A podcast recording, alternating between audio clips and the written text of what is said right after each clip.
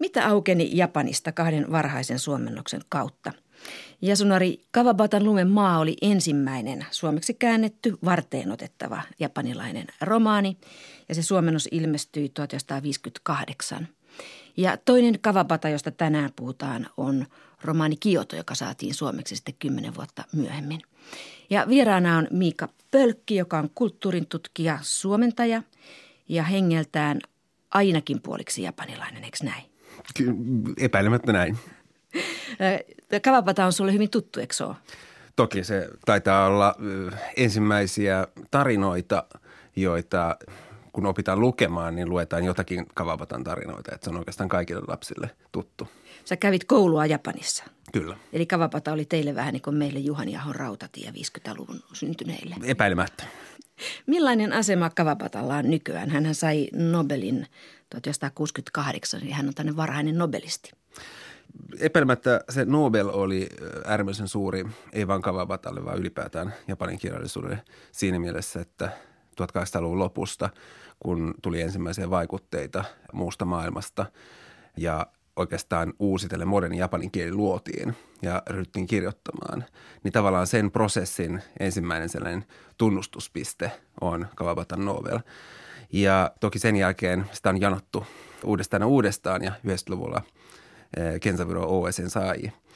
Mutta Kawabatalla on hieman hankala ehkä tilanne nykyään, koska häntä luetaan kyllä, mutta ei hän ehkä ole enää – Eh, se kaikista suosituin. Tämä Lumenmaahan kirjoitettiin 1935, 37, näin mä olen lukenut. Eli tämä kuvaa Japania ennen toista maailmansotaa. Kyllä, ja tämä pitkä kirjoitusprosessi kertoo aika paljon siitä, mikä se valmis romaanikin on, koska monet lauseet ovat täysin runon, runomaisesti eteneviä ja tällainen vaikutelmista, tunnelmista toiseen pikkuhiljaa kerrostuva tapa kertoa, niin – siinä on aika paljon eh, sen vanhan ketjurunoudenkin perinnettä. Tavallaan se moneen kertaan kirjoitettu ja pikkuhiljaa kasautuva kuvasto, niin senhän aistii vieläkin romaanista, eikö totta? Joo, mutta onko tämä tuota Japanis, japaniksi niin kauhean vaikea sitten, jos tämä on niin tuolla tavalla kerroksellisia, kerroksellista runoutta? Ei, se on itse asiassa hyvinkin tota, suggestiivinen, koska se antaa ymmärtää – oikeastaan lauseet antaa ymmärtää ja koska romaani vetoaa kuitenkin aika pitkälle ihmismielen tuntemuksiin ja erottiseen viritykseen ja tämän tyyppisiin asioihin, niin se antaa ymmärtää tyyppinen kerronta, niin sehän luo sitä intensiteettiä siihen tunnelmaan. Että ei se, ei se missään mielessä vaikea ole. Tämä ilmestyi kokonaisena sitten sodan jälkeen, eli vuonna 1947. Vaikuttiko se sen vastaanottoon, että se oli kirjoitettu ennen sotaa ja ilmestyi sodan jälkeen? Sotahan oli aika dramaattinen Japanillekin. Epäilemättä ja e, romanista on luettu paljon sitä, että koska päähenkilö, jos hän on nyt päähenkilö, henkilö, mutta siis tämä mies Shimamura, niin hänen nimensä myös tarkoittaa saaria ja kyliä. Ja koska on kyse lumemaasta, niin on aika helppo ollut sodan jälkeen lukea, että romaani myös kuvaa – Japanin saaristoa, niitä pieniä kyliä ja sitä lumeen vaipumisen vuosia, sota-aikaa, eh, jossa sitten on pientä, pientä kipinää kuitenkin ollut olemassa. Tarinassa on ihan se, kun lukee tälle niin realisti, realistisesti tämän, niin tässä on niin kolme päähenkilöä. On toi tokiolainen Shimamura, keski-ikäinen mies, jonka tuossa mainitsit. Sitten on keissa nimeltä Komako ja sitten on Joko – Menikö nimi oikein? Kyllä. Joo, tämmöinen toinen arvoituksellinen tyttö. Ja tämä tapahtuu lumen maassa. Ja tämä alue on edelleen luminen, edelleen olemassa. Sä linkkasit tämmöiseen lehteen linkin, ja lehdessä kerrottiin juttua tästä lumen maasta, eli paikoista, miltä ne näyttävät nykyään. Ee, joo, tämä tota, alue on Keski-Japanissa Tokiosta pikkusen Japanimeren puolelle vuoriston – solien keskellä oleva alue. Ja se on juuri se seutu, jonne Siperiasta tulevat lumimyrskyt ja lumipilvet suunnilleen laskevat lumensa. Ja koska se on vuoren, vuorien ympäröimä, se on hyvin kylmä ja nykyään siellä on valtaisa iso hiihtokeskus ja hyvin paljon näitä majatoloja ja jopa myös tämä majatalo, jossa kaupataan romaania kirjoittanut. Joo, joo. Siinä sanotaan, että se on museona nykyään. Kyllä. Oletko käynyt siellä? Mä oon käynyt joskus siellä, joo, kyllä. Ä, oliko siellä kavapata tunnelma? Se, siellä oli sellainen tota, vaatteiden kuivattamiseen käytettävien tästä aineiden haju. Että siinä on hyvinkin sellainen niin tunkkaisen museon tuoksu. Kirja Lumenmaa tuli siis suomeksi 1958 ja sen suomesi Yrjö Kivimies. Englannin ja saksankielisten käännösten pohjalta tuohon aikaan ei kukaan vielä suomentanut meille ilmeisestikään suoraan Japanista. Tämä kirja alkaa siitä, että ollaan junassa matkalla vuoristoon Kylpylään ja siellä on tämä tokiolainen Shimamura on menossa tapaamaan naista, jonka vain hänen kätensä tai hänen etusormensa muistavat. Ja hän itsekin ihmettelee tätä havaintoaan junassa ja tässä on lukijana Ville Tiihonen. Tuon oudon tuntemuksen valtaamana hän nosti käden kasvoilleen. Sitten vetäisi sillä viirun huuruiseen ikkunaan. Naisen silmä pulpahti hänen eteensä. Hän oli huudahtaa hämmästyksestä. Mutta hän oli istunut haaveisiinsa vaipuneena, ja nyt päästyään entiselleen havaitsi, että koko ilmiö oli vain vastapuolella istuvan tytön heijastuma. Ulkona alkoi jo pimetä, ja vaunun valaistus oli muuntanut ikkunan peiliksi. Peili oli ollut huuruinen, kunnes hän veti siihen viirun. Tuo yksinäinen silmä oli sinänsä oudon kaunis. Mutta teeskennellen matkustajan ikävystymistä ja painaen päänsä lähelle ikkunaa, hän pyyhki ruudusta lopunkin huurun. Tässä vain Shimamuran etusormi muistaa komakon. Hän pyyhkii huurun ikkunasta, näkee Jokon silmän, tavallaan tämän ankaran tytön silmän. Mitä sä Mika Pölkki ajattelet tästä alkukuvasta?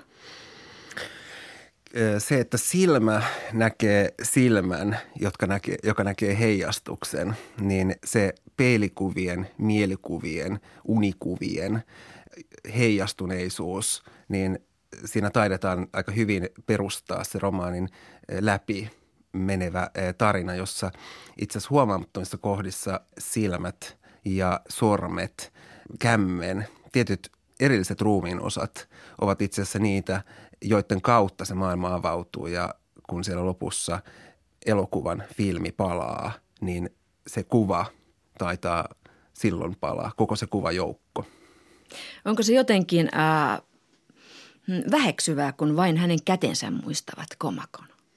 Mieleen ei ole jäänyt mitään. Jollain tavalla, mm, en tiedä, mulle tuli mieleen siitä, että sormi muistaa, niin se taitaa olla aika, äh, aika eroottinen tapa kertoa se, mitä muistetaan. Minkälainen on tämä Shimamura, tämä päähenkilö? Ja sanotaan, että hän on pullea, hyvinvoipa, keski-ikäinen mies.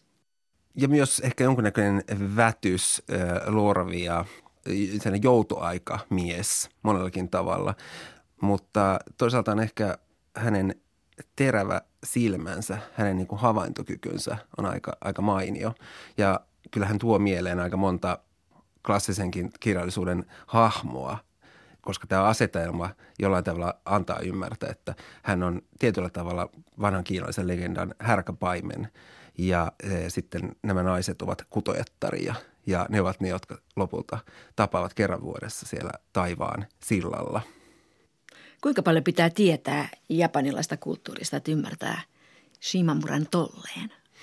Ö, ei välttämättä, siis toki ne tarinat, jotka tulevat mieleen, niin ne varmaan ovat sellaisia paikallisia mutta Shimamuran niin sanottu naisen jano tai tietty elämänvoiman etsintä, niin se, se taitaa puhutella riippumatta, missä ollaan.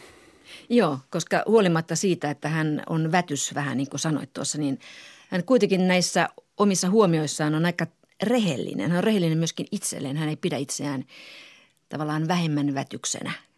Kieltämättä ja monesti on sanottu, että Kaabatan hahmot, etenkin esimerkiksi Shimamura, on jollain tavalla vähän eteerisiä. Mutta jollain tavalla musta ainakin tuntuu, että tässä romaanissa on paljon aistiherkkää, silmäherkkää, mutta toisaalta siellä kuplii alla lähes raivoisa elämän nälkä ja toisaalta kyky elää – Shimamura on perheellinen mies, mutta hän ei selvästikään tee mitään ihan konkreettista työtä, eli hän saa elantonsa jostain muualta. Hän on länsimaisen tanssin ihailija. Hän kirjoittaa länsimaista tanssista erilaisia tutkimuksia, koskaan näkemättä yhtään esitystä. Mitä tämä kertoo Shimamurasta?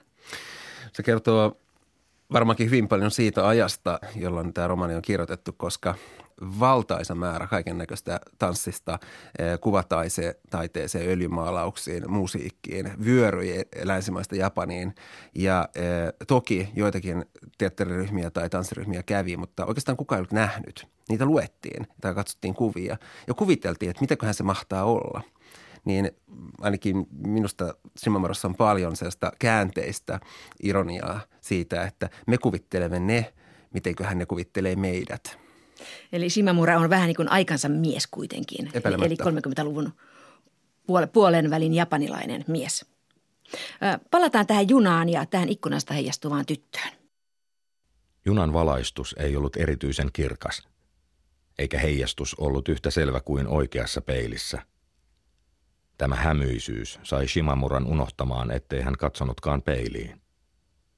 Tytön kasvot tuntuivat leijailevan ulkona iltavuoristossa. Silloin juuri valonsäde paistoi kasvoihin.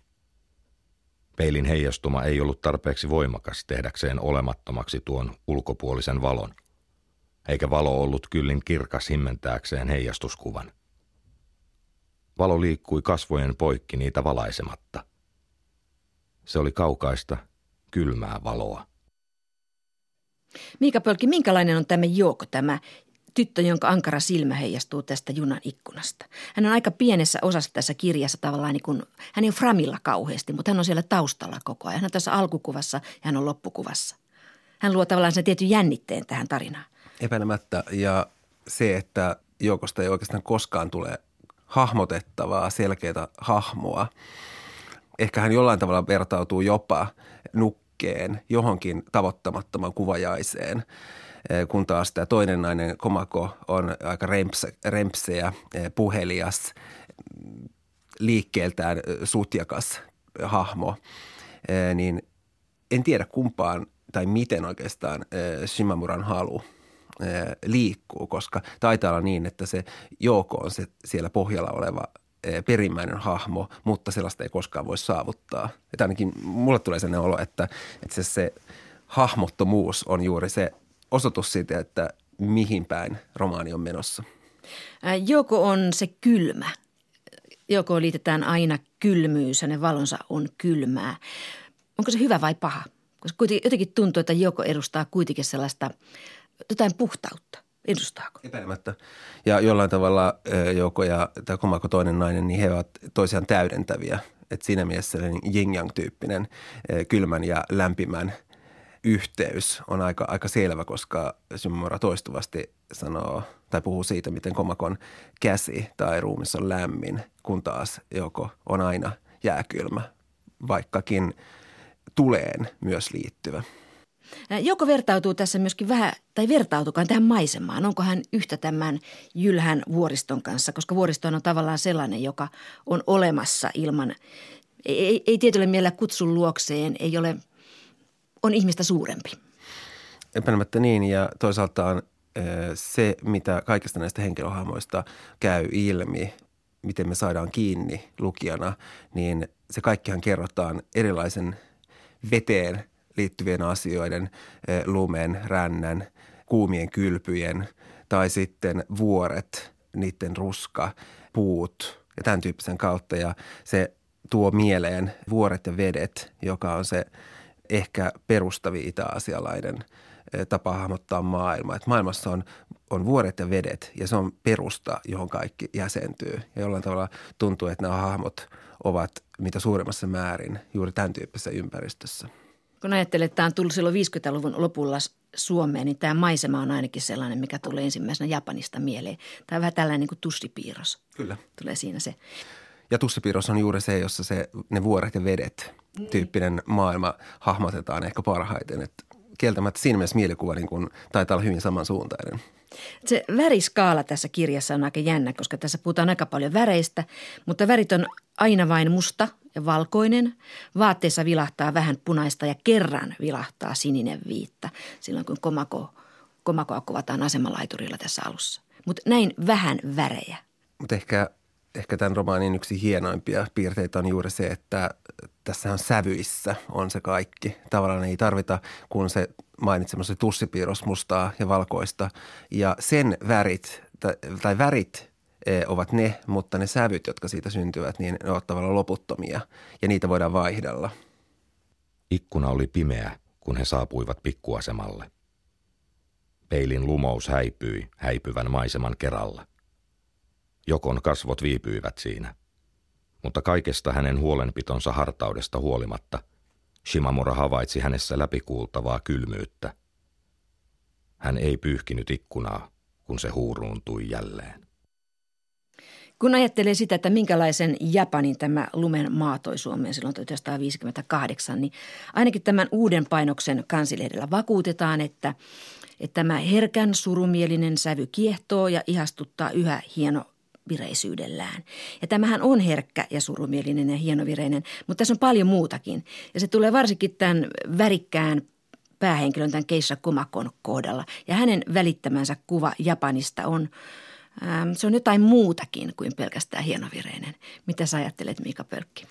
Epäilemättä, tai missään nimessä ole varjoihin pakenevaa pelkkää aavistelua, vaan se on täynnä suunnatonta elämän – elämän sykettä. Juuri tämä Komako-hahmo on ihan, ihan ilmiselvä siitä. Ja tavallaan Kaupatasta on monesti sanottu, että hän kirjoittaa hiljaisuudesta, kuolemasta ja surumielisyydestä. Ja esimerkiksi Nobelin saatuaan, niin hän, hänet pistettiin poseeraamaan perinteisesti japanilaiset asut päällä, asu päällä sen puutarhoissa, että sillä tavalla voitiin vahvistaa tätä mielikuvaa. Mutta eh, oikeastaan hän kulki usein rääsyissä ja viihtyi illalla myöhään kaikenlaisissa epämääräisissä paikoissa. Eli tavallaan hänen vallaton elämänhimonsa, janonsa, niin se ei välttämättä vastaa sitä. Ja tämä romaani on minusta hirveän hyvä, hyvä osoitus siitä, että ne molemmat ääripäät mahtuvat samaan. Lukijana ei ehkä ihan täysin ymmärrä tätä Shimamuraa eikä ehkä Jokoakaan, vaikka heistä tulee kaikista selvimmin se tyypillinen japanilainen hillitty, pidättyväinen mustavalkoinen harmaa kuva. Ehkä lukijana ymmärtää kaikista eniten tätä Keissa Komakoa, joka kuitenkin luo ihan toisenlaisen kuvan kuin mitä on se japanilainen kaunis hillitty tussipiirros. Tässä on aika käsittämättömiä käytöstapoja tällä Komakolla. Tämä on hyvin rohkea joissakin asioissa, eli kertoo suhteistaan vapaasti. Hirveän pidättyväinen jossakin asioissa, eli ei selvitä suhteitaan Jokon kanssa. Hän on hyvin omapäinen. Pelmättä, hyvinkin, hyvinkin näin. Mutta toisaalta voisi sanoa, että aika tyypillinenkin naiskuva romaaneissa – Kawapatalla, että ehkä muissakin ja varsinkin ehkä Geissa tai tämän tyyppinen hahmo, niin siihen yhdistyy juuri sellainen railakas meno, koska hän ei ole perheen, suvun jäsenenä, vaan hän toimii muiden ihmisten ilon tuojana ja ikään kuin viihdyttäjänä, niin silloin itse asiassa taiteilijamainen, rämäpäinen, teatterimainen käytös niin on vallansallittua. Tässä kirjassa on aika railakkaita juominkeja, johon ei osallistu Shimamura, mutta joissa työskentelee Komako. Ja Komakoa kuvataan, että hän horjuu, huojuu, hoippuu. Hän huutaa tullessaan, kun hän niin kuin kömpii käytävää pitkin Shima, Shimamuran luokse aina öisin. Tai ollut varmasti silloin 50-luvun lopulla aika erikoinen kuva, koska Suomessahan naiset, ainakaan keskiluokkaiset naiset eivät juuri viinaan päin katsoneet tuolloin. Mä luulen, että tämä on hyvinkin itse asiassa uskollinen kuva sen ajan naisille, jotka eivät ole ehkä äitiroolissa, mutta jos he olivat ravintolassa tai majatalossa tai keisotalossa töissä, niin hyvinkin näin. Ja itse asiassa eh, sama meno jatkuu. Tämä, tämä kuva Komakosta löytyy eh, jokaisen Japanin kylän ja kaupungin, kaupungista yhä edelleen. Keissan asema ei ainakaan Komakolla, siis tämäkin on minustakin niin hyvä ja jännä tässä kirjassa, että tässä ei Kavapata ei mitenkään ihannoi tätä keissakulttuuria välttämättä. Että Komakon asema on, hän on puolittain palvelija, hän on sidoksissa vähän niin kuin velkavankeudessa tietyllä lailla. Minkälainen on keissan asema nykyään sitten? Onko vieläkin komakoita, sanoit, että on? Komakomaisia hahmoja siinä mielessä, niin kuin hänen käytöksensä tota, on, niin sellaisia löytyy, mutta tietysti tämä systeeminä on muuttunut. Enää samanlainen velkavankeussysteemi ei toimi. Mutta siinä on ehkä ollut se, että aikaisemmin synnyttiin perheeseen, ellei sitten joutunut or, jäänyt orvoksi tai hylätyksi. Ja vaihtoehdot oli mennä naimisiin tai vetäytyä tästä maailmasta, eli mennä luostariin tai temppeliin. Ja se kolmas vaihtoehto ehto on ollut mennä geissaksi. Eli tavallaan niin kuin ne on ollut suunnilleen paikat naiselle. Ja tämän tyyppinen maailma on toki nykyään pois. Enää varsinaisesti geishoja esimerkiksi ei enää juuri mennä riittää, kukaan ei halua niin vaivalloiseen koulutukseen. Joudutaan oikeastaan etsimään nuoria tyttöjä, jotka suostuisivat siihen. Ja siitä on tullut aika pitkälle tästä tuettua kulttuurista toimintaa, koska se asiakasympäristö, ne valtavat juhlat, joita on voitu hulppeita juhlia pitää ja kutsua geishoja, niin sellaisia ei näin kyetä järjestämään. Joo, ja äh, elämä ainakin tämän kirjan perusteella tuntuu olevan aika kuluttavaa. Et sä, et sä kauhean kauaa jaksanut juoda viinaa tätä tahtia, mitä Komako tuossa joutuu tekemään. Mutta kyllä varmaan näinkin, mutta kyllä aika monet jaksavat hyvinkin pitkään ja tietysti vuosien tota, juhlimisen jälkeen, niin jos siirtyy ikään kuin emännäksi vastaamaan nuoremmista keisatytöistä, niin silloin tietysti helpottaa se juhlausuus, mutta ehkä kerran tässä maailmassa, niin aina siinä maailmassa taitaa olla keissoilla yleensä se tarina.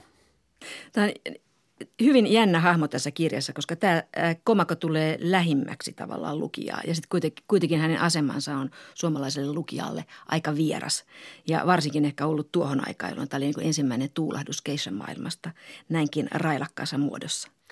Kieltämättä, ja se on aika hyvä valinta ollut ensimmäiseksi romaaniksi, koska toki Nobel on ollut sittemmin se tärkeä tekijä, mutta – ei tuohon aikaan Suomessa tiedetty juurikaan Japanista, mitä aikaisemmin oli ollut, niin jonkun verran runoja oli käännetty.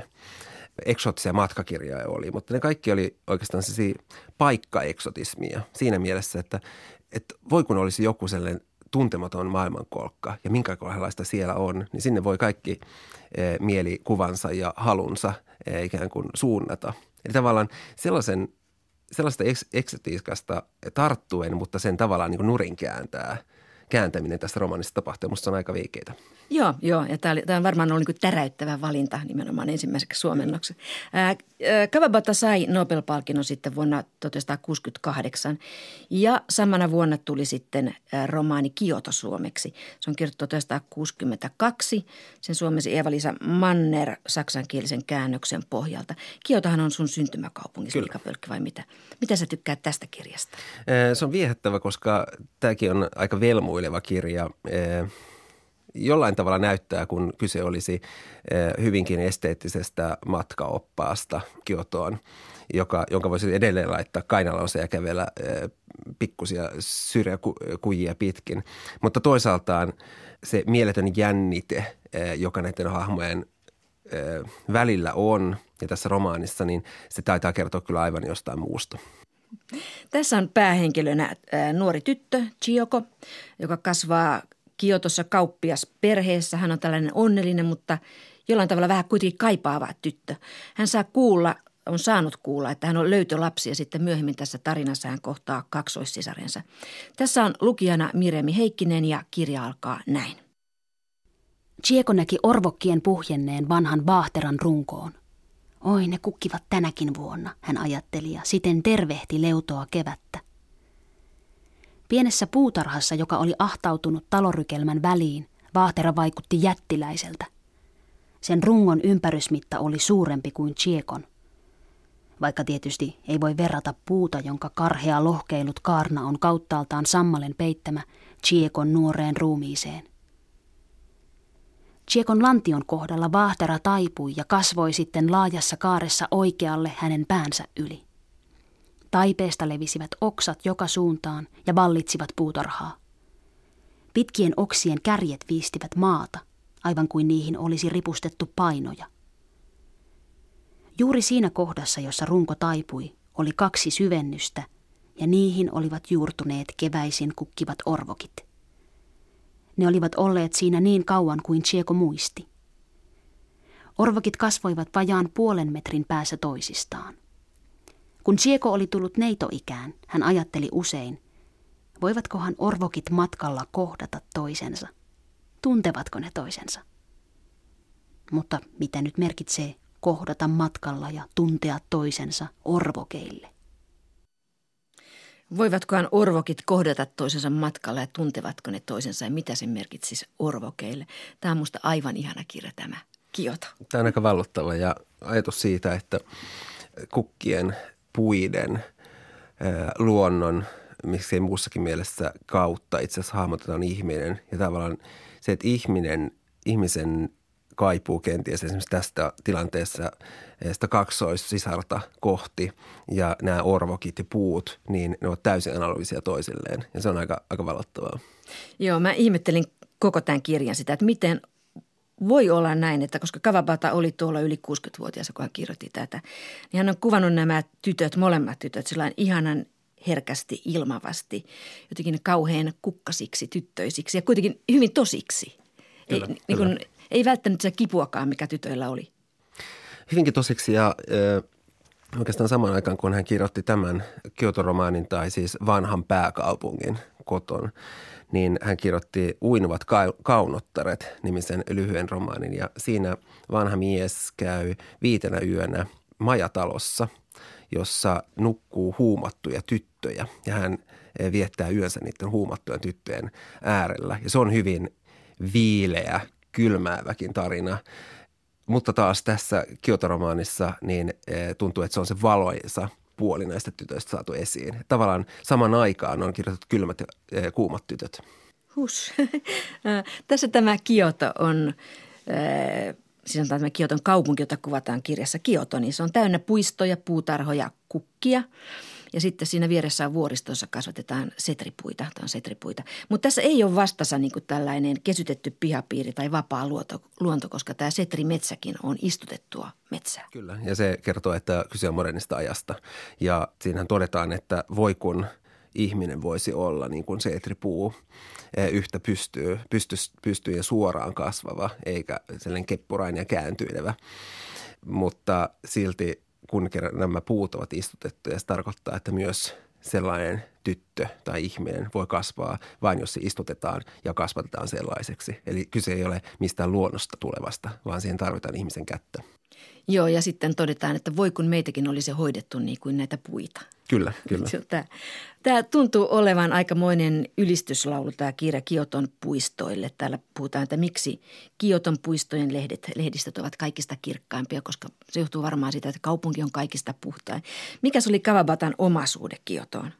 Kawabata syntyi Osakassa, mutta ja oli sitten pitkään myös Kamakurassa ja Tokiota. Ja Kioto oli yksi niistä kaupungista, jossa on hyvin paljon viettänyt aikaansa. Ja siinä mielessä se, se kieli, etenkin kiotolaisten naisten kieli, niin se on Kaavatalla aika hyvin, hyvin hallussa. Chieko on siis kangaskauppiaan tytär ja tämä sisko Naeko on puunhoitajana tuolla vuoristossa. Tässä on köyhät puunhoitajavanhemmat ovat hylänneet toisen kaksosista tämän kauppiasperheen portaille, koska tietävät, että siellä vava tulee hoidetuksi ja saa paremman elämän. Tytöt tapaavat ensimmäisen kerran temppelissä ja sitten vuorilla ja sitten siellä vuorilla raju ukkosilma yllättää heidät. Äkkiä Setrivuoren ylle keräytyi mustia pilviä ja koko vuori tummui. Tulee rajuilma, huusi Naiko. Sade lankesi jo Setrien oksille ja raskaat pisarat putoilivat. Samalla ukkonen alkoi jyristä. Voi, minä pelkään, sanoi Chieko. Hän valahti kalpeaksi ja tarttui Naikon käteen. Neiti Chieko, vetäkää polvet koukkuun ja tekeytykää niin pieneksi kuin osaatte, neuvoi Naiko ja yritti käsivarsillaan suojella häntä. Raju ilma yltyi, salamat iskivät ja räjähtelivät taajaan. Jyrisi niin kuin vuori olisi ollut revetä. Nyt ukkonen oli aivan heidän yläpuolellaan. Sade kohisi puiden latvoissa. Jokainen salama valaisi metsän ja sai puut välähtelemään ja hehkumaan – Koko metsä oli äkkiä muuttunut kaameaksi. Nyt räjähti aivan kohdalla. Naiko, se iskee, Chieko sykertyi yhä pienemmäksi. Se iskee, mutta ei osu, rauhoitti Naeko. Näethän, se ei iskenyt meihin. Salama siis iskee tai rajuilma iskee, mutta ei osu. Tässä jotenkin tuntuu, että sää myötäilee näiden tyttöjen kohtaamisia, että myöhemmin kun he kohtaavat, tilanne on vähän päinvastainen, niin silloin sää on niin kuin utua, sumua, usvaa, rakeita. Onko, onko se näin? Kyllä ja lopussa se vitilumi. Joo. Se on se ehkä perinteisin, perinteistä tuleva tapa kertoa, koska mitä oikeastaan tiedetään näistä tytöistä, niin se, mihin he ovat pukeutuneet, mitä heillä on päällään, tai esimerkiksi kasvon ilmeet, mutta oikeastaan kaikki se, mikä liikkuu mielessä tai tuntemukset, niin nehän kerrotaan vallitsevan ilman, sään, veden, kautta. Tässä kuvataan tässä Kiotossa myös aika paljon tästä muuttuvaa maailmaa. Että tässä kerrotaan, miten Chieko kattaa pöydän ja tarjoilee papuja tai ostaa tällaisia perinteisiä kaalikääryleitä tai kääryleitä. Mutta toisilla tytöillä on eurooppalainen puku ja matalat kengät. Chiokolla toki on vielä epämukava kimono, sanotaan näin. Kyllä kieltämättä se murrosvaihe perinteessä pysyvissä perheissä, niin kuin tämä Chiekon perhe, johon hänet on adoptoitu ja sen takia hän on ehkä vielä suurempi velvoite jatkaa. Ja sitten taas ne, jotka ovat ehkä vapaita ajatuksesta, että heidän pitäisi jatkaa esimerkiksi samaa liikeyritystä tai pitää tavallaan huoli siitä, että suku tietyllä tavalla tai perhe tietyllä tavalla jatkuu. Niin musta sen tyyppinen jännite tässä on aika hyvin ö, tavoitettu ja se taitaa olla ollut juuri sen ajan ö, yksi isompia kysymyksiä. Jota ilmeisesti kuvaa juuri sodan jälkeistä tai niin kuin 50-luvun lopun Kiotoa. Täällä sanotaan näin, että, että Kioton vanha kaupunki on muuttumassa hotellikortteleiksi ja Kioton ympäristö muuttuu tehtaiksi. Tätä hieman tämä vanha kauppias Chiokon kasvatusisä manailee. 50-luvulla, kun teollisuus pääsi tavallaan käyntiin, niin silloin itse asiassa ajateltiin, että – on paras päästä kaikista vanhasta eroon. Kun niitä kerran ei pommitettu, niin puretaan sitten itse, koska tavallaan sitä vanhaa vanhaa koettiin ehkä jopa taakkana. Ja siinä mielessä se ei ollut mitenkään nostalgian kohde. Se oli lähinnä sellainen ajatus, että nyt uusi maailma alkaa ja jopa vanhaan kaupunkiin, jopa vanhaan Kiotoon, niin se uusi maailma pitää tulla.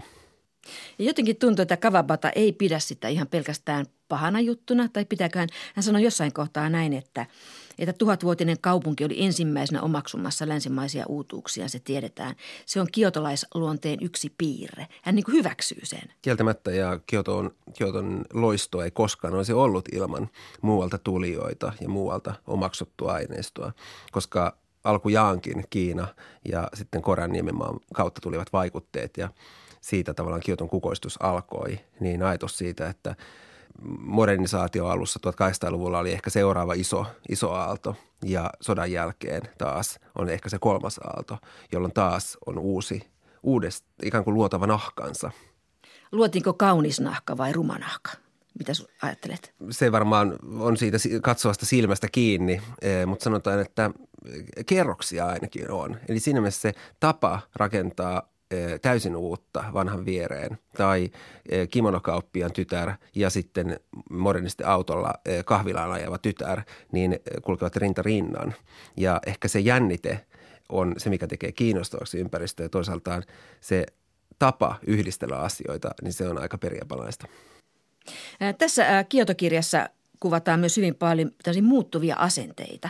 Ja ne on todella aika, aika yllättäviä, että ahaa, että, että Kavapata on pannut näin paljon muutoksia tähän yhteen kirjaan. Täällä esimerkiksi poistetaan tämä taikausko kaksosista. Isä, isä sanoo näin, että, että 20 vuotta sitten vielä kaksosia säikyttiin, mutta mitäs nyt enää tehdään näin? se on aika yllättävää, koska tavallaan kaksosmotiiveja ja kaksostarinoitahan maailmastaan joka kulmasta löytyy. Ja se on ollut tällaisen pelottavien kummitustarinoiden keskeisen niin kuin, motiivi. Ja kyllä, ja tavallaan tässä tämänkin aikakauden ihmiset ovat varmastikin kuulleet niitä tarinoita, niin tavallaan se, onko tuo toinen, onko se minä vai onko, onko se joku muu, onko se oikeastaan korvike toiselle ihmiselle vai ei ole, vai mit, mit, mistä on kyse, niin tavallaan se ihmisen epävarmuus niin on aina kerrottu kaksosten kautta. Et siinä mielessä se on aika mielenkiintoista, että, että tämä isä sanoo näin. Ja isä, joka on muuten aika vanhoillinen. Kyllä. Ja tuntuu kuitenkin, että tytöille, varsinkin tälle setripuu tytölle, naekolle, niin tämä kaksosuus on aika järkyttävä juttu. Hän luulee olevansa sitten koko ajan vain Chiokon korvike. Kyllä, ja sen takia hän ei myöskään kykene jatkamaan elämänsä eteenpäin, vaikka tämä kimonon vyön obin tekijä tuo hänelle vyön ja olisi halukas tekemään toisenkin vyön ja ikään kuin viekottelemaan, niin tämä puiden keskellä kylässä asuva tyttö kieltäytyy. Eli hän ei haluakaan moderniin maailmaan eikä edes avioon. Ei, hän lähtee äh, aamuyöstä lumiseen maisemaan, mutta mä tavallaan olen toiveikas hänen suhteensa, koska tässä, tässä kirjassa on niin paljon näitä asennemuutoksia. Täällä muun muassa tämä isä, tämä vanhoillinen isä huutaa täällä, että mitä kaupan väestä, mitä naapureista. Eli hän tyrmää tässä nyt sen käsityksen, että japanilaisille toisten mielipide olisi kauhean tärkeä. Kieltämättä ja vaikka hän on vanhoillisen alan edustaja kimonon tekijänä ja myyjänä, niin myös hän kuitenkin miettii tyttärelleen sitä räikeää, vähän totusta poikkeavaa vyötä. Eli siinä mielessä hän, hän on tavallaan edistysmielinen, mitä suurimmassa määrin, ehkä enemmänkin jopa kuin äitinsä. Ja kun Chiokolle haetaan puolisoa, niin hän saa puolisokseen vähän tämmöisen räväkämmän pojan, joka jätetään perinnöttömäksi sen takia, että, että hänen on aika olla omillaan. Sekin ei tunnu ihan perinteiseltä japanilaiselta vai mitä? Kieltämättä siinä on jonkunnäköinen katkos. Ja kuitenkin tämä, tämän pojan isä sanoo, että perinnetön ei ole aina onneton. Eli tässä mennään koko ajan niin kohti uutta aikaa tässä kirjassa. Mennään. Yhtäkkiä, joo, epäilemättä ja yhtäkkiä tavallaan siellä alkaa tulla ajatuksia yksilöllisyydestä, jotka ei ehkä ole ihan olleet niitä – tai sotaan, aika, sotaan asti sellaista ehkä ei ole ollut, mutta tavallaan yhtäkkiä eh, ajatus siitä, että täällä on yksilöitä, niin eh, se taitaa pikkusen pilkistää. Joo, ja perheen ja suvun asema myöskin tässä tavallaan kyseenalaistetaan, koska sekä Chiokon isä että tämän tulevan sulhasen isä ovat sitä mieltä, että löytölapsi, mitä se merkitsee? Ja vaikka aikaisemmin ajatus löytölapsesta olisi ollut hyvinkin äh, häpeiltävä – ja sitten myöskin tässä kumotaan vanhempien mielipide, koska isä sanoo tämän avioliiton kohdalla, että pitäisi kysyä näiden nuortenkin mieltä. Vai lueks mä tämä jotenkin liian positiivisesti? Ei, ei epäilemättä tota, näin on. Päättäköön itse on vanhempien mielipide, mikä on aika yllättävää. Eli tästä kirjasta tulee ihan ihmeellinen kuva Japanista, tai tuli siihen aikaan. Mm. Naiko suostuu tulemaan vain yhden kerran äh, Chiekon luo, luokse kylään ja sinä yönä sataa lunta. Jos ajatellaan, että nämä kaksi Eli Lumenmaa ja Kioto olivat suurin piirtein ensimmäisiä Japanista käännettyjä romaaneja suomeksi, niin mitäs mieltä olet tästä? Eikö ollut aika hyvä alku? Aika hyvä alku ja myös voisi sanoa, että etenkin suomen kieleen, koska lumeen herkistyminen on jollain tavalla lähestyttävää. Jos ensin olisi kerrottu jostain hyvinkin etäistä asioista, niin eh, ehkä japanilainen moderni kirjallisuus olisi jäänyt eh, vieläkin kummallisemman oloiseksi, mutta tavallaan lumisesta maisemasta, vahvoista tunteista, joita ei välttämättä sanota, niin sehän hyvinkin rimmaa suomalaisen mielen maisemaan. Eli tavallaan lähtö on ollut hyvin kotoinen.